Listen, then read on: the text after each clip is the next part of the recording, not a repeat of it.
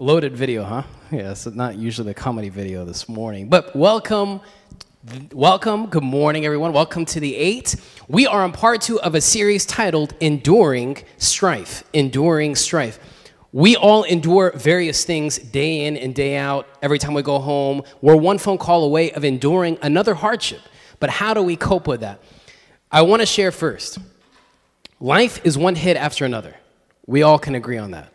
And my daughter first experienced a little glimpse, a snapshot of how life is of that. We went to the beach a few, uh, a few weeks ago, and this is her first time of her having the guts to go into the ocean. Before, like she was always half a mile away, you know, playing at the sand next to the uh, resort. Now she's always now she's now she went in. So I'm holding her. We're in, in, in the water, and she sees like something that's bigger than her coming her way, which is a wave, and she's super stressed. But then you know I you know carry over, and she was fine. But then three and a half seconds later was another wave that just wiped her out. And it was one hit after another. And, you know, it took her a while to, to, to overcome that trauma. But she realized that it's going to be one wave after another after another. It is nonstop. She experienced that, which is, for us, we understand that's a snapshot of life. Life is, it's always going to be one hit after another after another. But how do we bounce back or respond to that? Something that we like to hold on to regardless if you're all into Christianity or not, we would hear, or we even maybe tell ourselves this if God is good, things are bound to get better. Things will get better. Things will get better. If God is good, since He is good, things will get better. Things, okay, this stinks. This is pretty low. But you know what? Things will get better. Things will get better. If God is good, things will get better. I hate to burst your bubble within the first 40 seconds. But this Ideology, this statement, is a version of something called the prosperity gospel, in which Kate Bowler, who, who just spoke in, the, in that NBC interview, this, she like, did extensive research on a, a, a version of Christianity titled prosperity gospel. Wouldn't you love it? Wouldn't you love it if I came here and told you with full confidence that what you're struggling with and right now is going to get 100% better? It will go away. If you only donate more, if you only go to church more, if you only XYZ, I promise you, things will get better. Right? Wouldn't you love that warm feeling? You got your coffee, coffee, refreshment, and something nice to make you feel good inside. You would love that. I would love to preach that.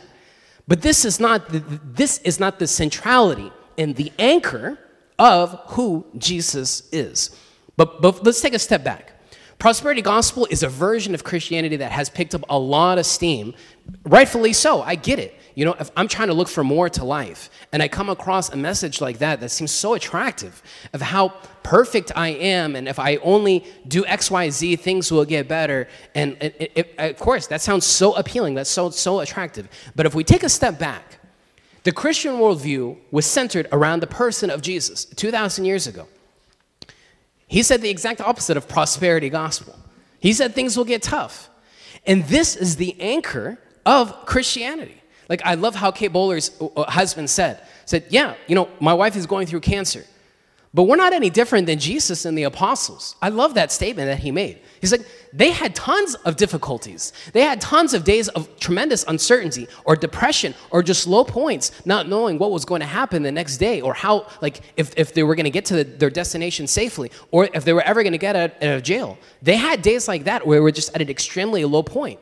And he was saying, why am I any different than the first century Christians? And to us, it's the same question. We're not any different than the first century Christians. They didn't wake up uh, the next day saying, things will get better, things will get better. Since God is good, things will get better. They didn't hold on to that. They held on to something so much more profound. In Kate Bowler's book, there's, she wrote a nice thing where she said this There is a little prosperity gospel in all of us. There is a little prosperity gospel in all of us we want to hold on to something in which we can prosper, right? We all love those verses that just make us feel good. We always love, like, oh, if I do this, then God's going to do this. Or it, we love to hold on to some version of a prosperity gospel. But this, my friends, is not the totality of the message that Jesus came to give humanity. We kind of talked about this question right here uh, last week.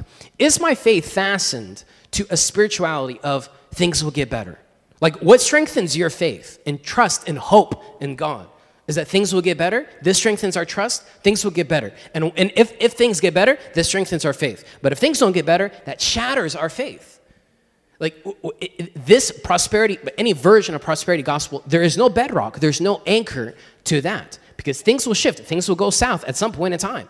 Jesus guaranteed, it's not my words. And if you've lived more than two and a half days, you have experienced this yourself. But is our version of faith some deviation of the question, things will get better, or the statement that things will get better? We came to this conclusion on the first part from last week. Faith. Faith is best fastened, fastened to an enduring, historical, living reality, not future outcomes. Faith, trust into something bigger than ourselves is best fastened, best anchored to an enduring, historical, living reality. If you ask Peter, if you ask St. Mark, who ended up going to Egypt to bring the gospel, he wasn't saying, okay, things will get better. Okay, this is really weird with all these pharaonic people around. Things will get better, I'm sure. Things will get better. No, he says, listen, Jesus guaranteed me that things will get rough on my mission.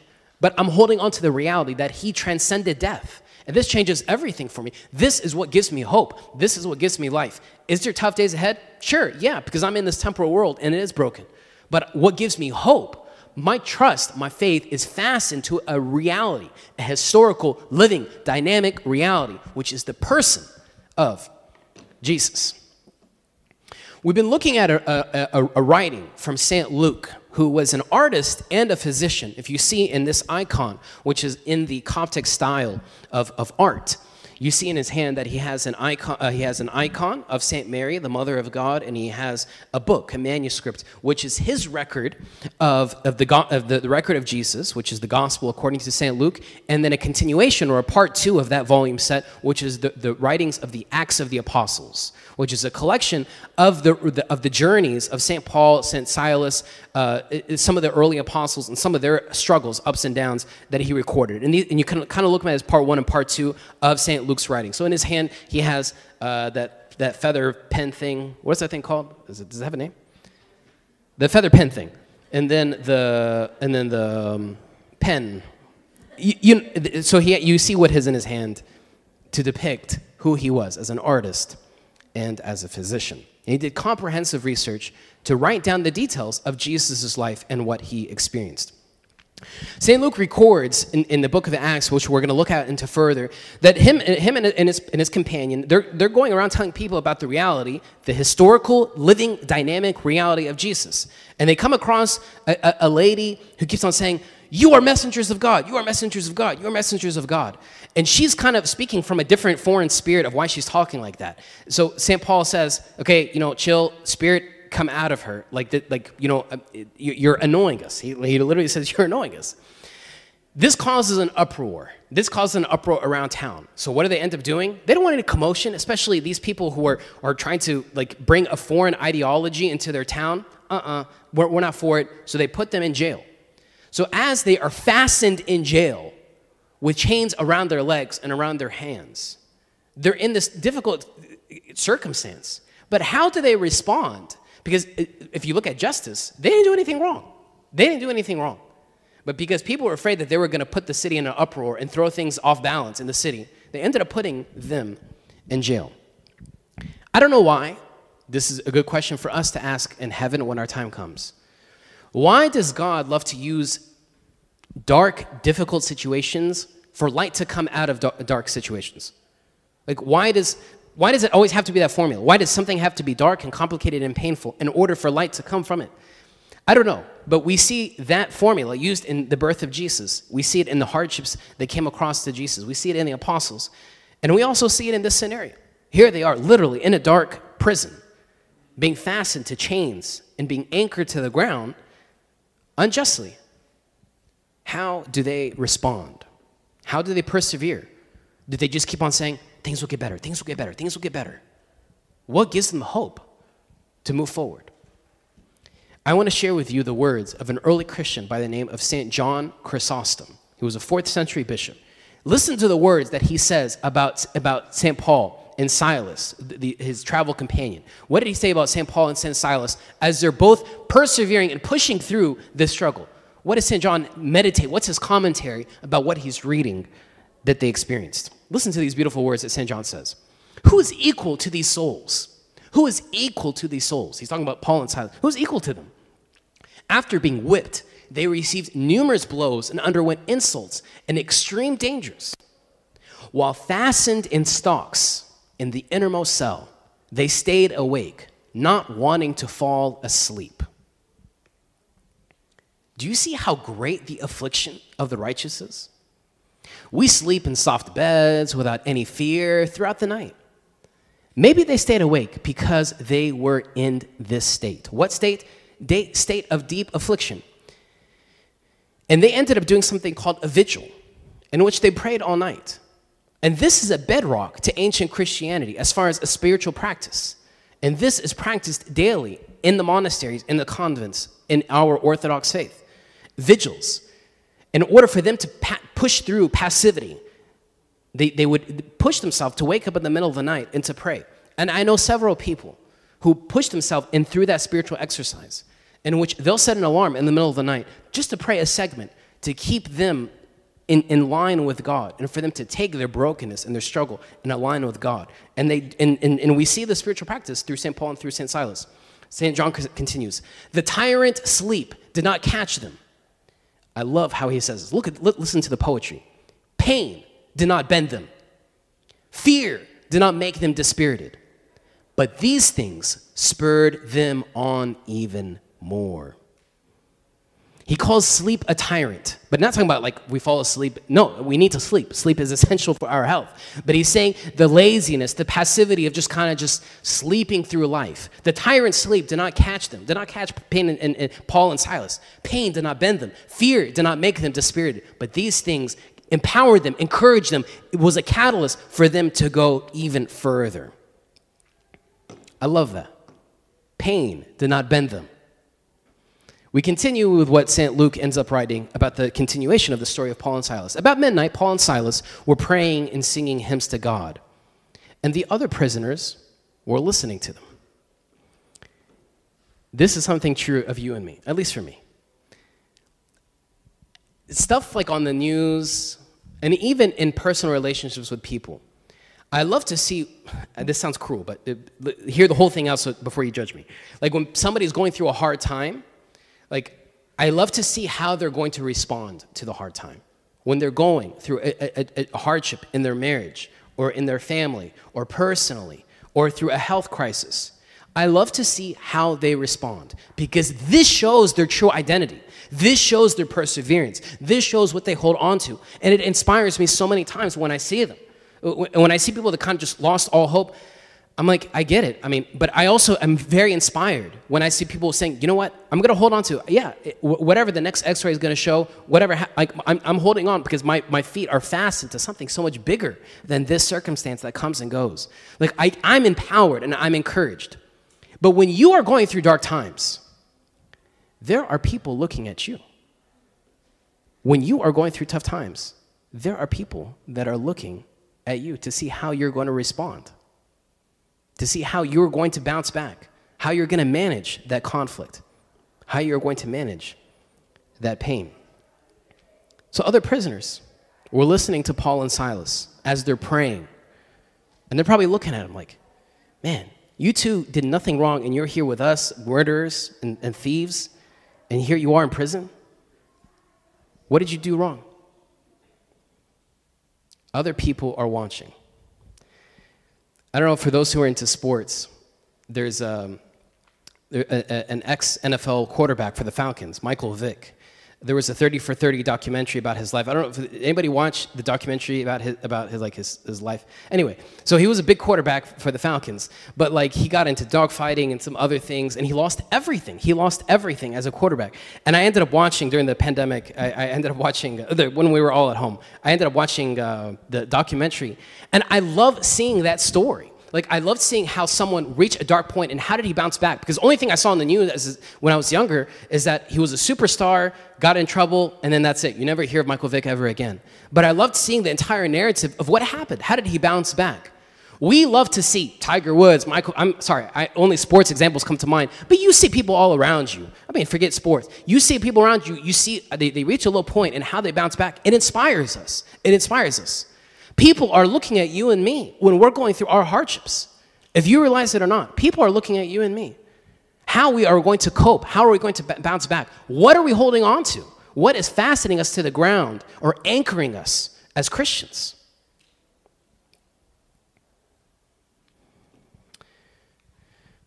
So, about midnight, Paul and Silas were praying and singing hymns to God, and the other prisoners were listening to them.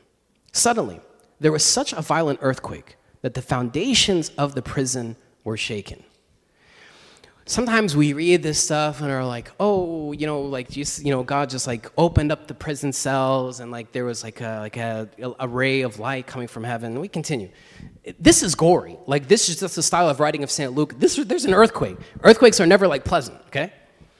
At once, all the prison doors flew open and everyone's chains came loose. The jailer woke up, and when he saw the prison doors open, he drew his sword and was about to kill himself because he thought the prisoners had escaped. Again, this was a gory thing that has occurred. Okay, it's not like uh, it's not something elementary. This was something massive that occurred. An entire earthquake occurred and, and shook up everything, and they were about to escape. And understandably, the jailer, this is his career, he had only one job. He had one job to watch Paul and Silas. And all of a sudden, he sees the, the door of the jail open up. So Paul and Silas could easily escape.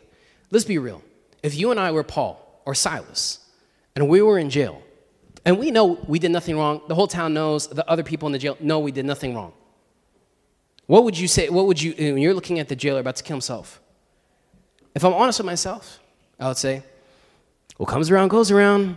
Hey, you know, I, hey, you, you put us in this jail unrightfully. What comes around goes around. Like whatever you reap, you sow. I, I like we're, we're set free. See, God is with me.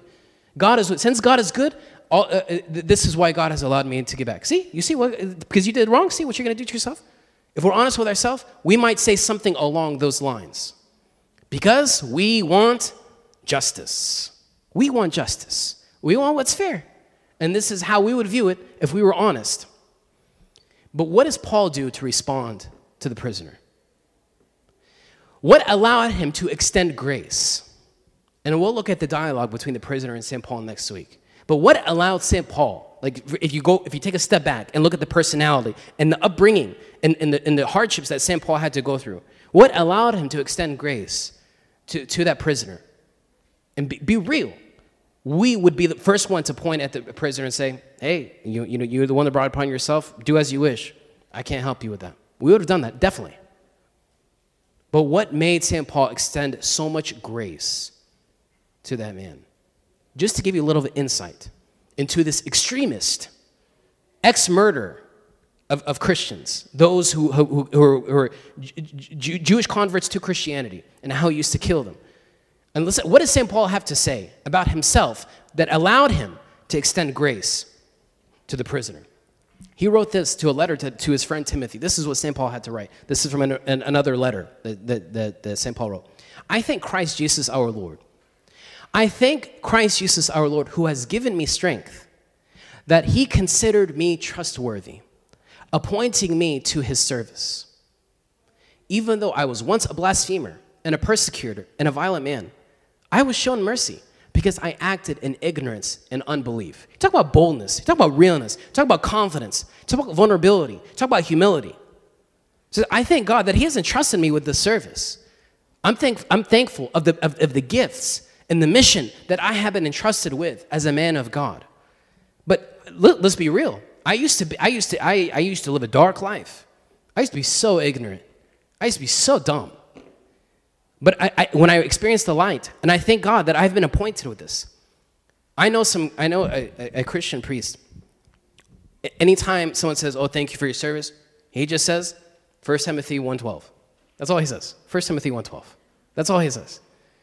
They're like, okay, that's a really weird, like super Christian like response. But he's wanting to push them to, to open their Bible and for them to read. I thank Christ. I've been appointed to this. I've been entrusted with, with, with, with this, and I thank God. But don't think for a second, like I just, like I walk around with a halo around my head and I just elevate, levitate above of the ground. I, I, I have things I'm not proud of, and I still struggle. And I was a blasphemer, and I was ignorant. But I thank God of how God decided to work through my brokenness I thank God of how God wanted to work through the darkness within me. I thank God of where I am today, of how He's decided to work through me as a vessel. I thank Him for that. See the humility and boldness and, trans and transparency for him to share that. It shows his weakness, but it also shows a tremendous amount of strength. Your story, your strife, you trying to endure through it, your story hinges on how you respond to the pain.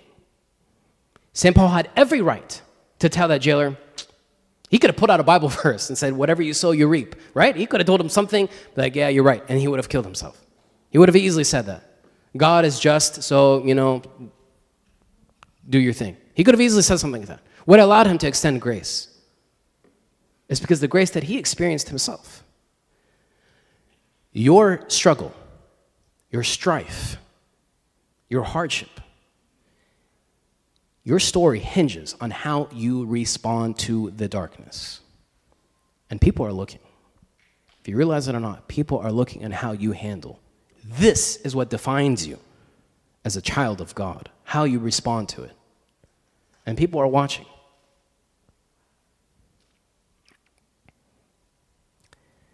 Your story hinges on if you're going to determine what is good by your own definition of what is good. Your story of how God wants to work through you and desires to work through you hinges on how you want to define what justice is, that you, for you to determine what good is. Who are you and me to make up what, what defines what's good or bad? It, for those who have kids, when I take something away from my daughter and all hell breaks loose and this is a yucky day, that's to her, that's like cussing. She, this is a yucky day, this is the worst day ever. To her, she's lost everything. She's lost everything because that's all you can see. She determines what's good and bad from her optics. That's child to adult. What about child to our Father? We determine what's good, we determine what's just. As I mentioned last week, this three part series is based on my favorite song for this season of the, of the church calendar year, which is She Came with the Spices. And we'll sing it in a bit, but I want to share two verses from this song that I love. If Peter, follower of Christ, disciple, if Peter lost all hope when our Lord exposed his sin, St. Luke, the author of the gospel, would not record the 3,000 he would win. If Peter lost all hope when our Lord exposed his sin, like if, if Pete, when, when, when Jesus exposed his sin in his weakness, and if Peter said, You're right, I'm unworthy, I'm nothing, and he lost all hope, if Peter lost all hope, St. Luke would not have done extensive research and ended up recording all the amazing things God did through Peter. If Peter lost all hope when our Lord exposed the sin, St. Luke would not record the 3,000 that St. Peter would eventually have, to, they would win. The story of Peter hinged on how he bounced back to God, his, his entire narrative, and why he's a legacy, and, and we honor and venerate him today, is because his entire story hinges on how he bounced back to Christ. St. Luke would not record the 3,000 he would win. Put your name in this story. If you lost all hope, if you lost all hope through your struggle, maybe God wouldn't want to work through a certain way in your life. That's coming. How do you, how do you know? How do you know how God wants to work through you? But if you lose all hope, what if your story ends up becoming an extra verse in this song after our lifetime? Depending on how you bounce back. Next verse. If St. Paul the apostle considered nothing but his murderous past, would his inspired letters to this generation last? If Paul considered nothing, if he was only stuck on, well, I did this when I was young and I'm so ashamed and I'm so guilty of the past, like I just feel so guilty. I, I hate looking myself in the mirror because of my past. If that's the only thing he considered, would his inspired letters to this generation last? What his manuscripts lasted? that he wrote to Corinth, he wrote to Rome, to Thessalonica, with those letters that he wrote, talking about his boldness and humility and how much God is working, would those still letters exist till now? If, if Paul considered nothing, but if you only considered his past, would God have worked on him? If his entire story hinged on how he bounced back to God, of how he endured strife, this is what gives us hope now as we see how they bounce back. And we are not any different. We are not any different. I pray that we look at our hardship and ask ourselves, how am I coping with this? Am I just keep on telling myself, things will get better, things will get better, things will get better? Or do I say, you know what? I'm anchored into something so much bigger than that. Regardless of the scenario, I know my life is in the palm of his hand. And he is working all of this for my edification. How? I hate it. I hate it. I hate it. But I know through this, God is working something through me and in me. Maybe for, for generations later, that they'll see how, maybe other people are viewing my hardship and they'll be inspired in how I persevere. Let this be the lens of how we view my struggle and your struggle. Let's stand together. Let's pray the song together, and then we'll close in a prayer. She came with the spices to my tomb, O Lord, knowing not that thou above the earth had sworn. She came void of a home, she came expecting death, forgetting the life giver who is the living bread. Trials and tribulations, do we do the same? Looking at our errors, despairing in our blame. How often do we wallow, abandoning all hope, as though on our own with burden we could cope? If Peter lost all hope when our exposed his sin, Luke will not record the three thousand he would win. If Paul considered nothing but his murderous past, would his inspired letters to this generation last? Moses' life was evil, every sin he did commit.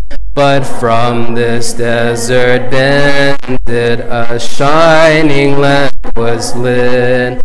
If Mary, Egypt's harlot, had not tried to win his grace, would she now be in heaven? Would she have won the race? Our Lord set an example, compelled we do the same. Find, strife, persevere, and on us will be no blame. If our loving Savior had not endured all pain, with redemption and salvation ever be our gain? I come now with hope to thy tomb, O Lord, knowing that in truth above the earth had soared. I come now with joy, I come expecting life, knowing that through thee can endure all strife. Lord, we come to you knowing that through you we can endure all strife. We know that we are weak, we know that we are frail, but we also know that our strength, our boldness, our confidence, our identity is found only through you overcoming death. It is through your resurrection in which we have life.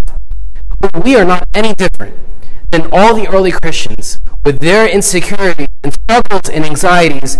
They were anchored to you to persevere. We pray for ourselves that we come to you, holding on to you as our anchor, as our life, as opposed to just circumstances that might come and go. But I pray that this strength that fills our heart, fills our, our, our, our, our family, fills our country, our city, that we can be anchored in you as opposed to circumstances. Through the prayers of St. Paul and St. Silas, all the apostles find life in you. Lord, hear us as we pray thankfully. Our Father, who art in heaven, hallowed be thy name. Thy kingdom come, thy will be done, on earth as it. Give us this day our daily bread and forgive us our trespasses, as we forgive those who trespass against us, and lead us temptation. Deliver us from the evil one, in Christ Jesus our Lord. For thine is the kingdom, the power, forever.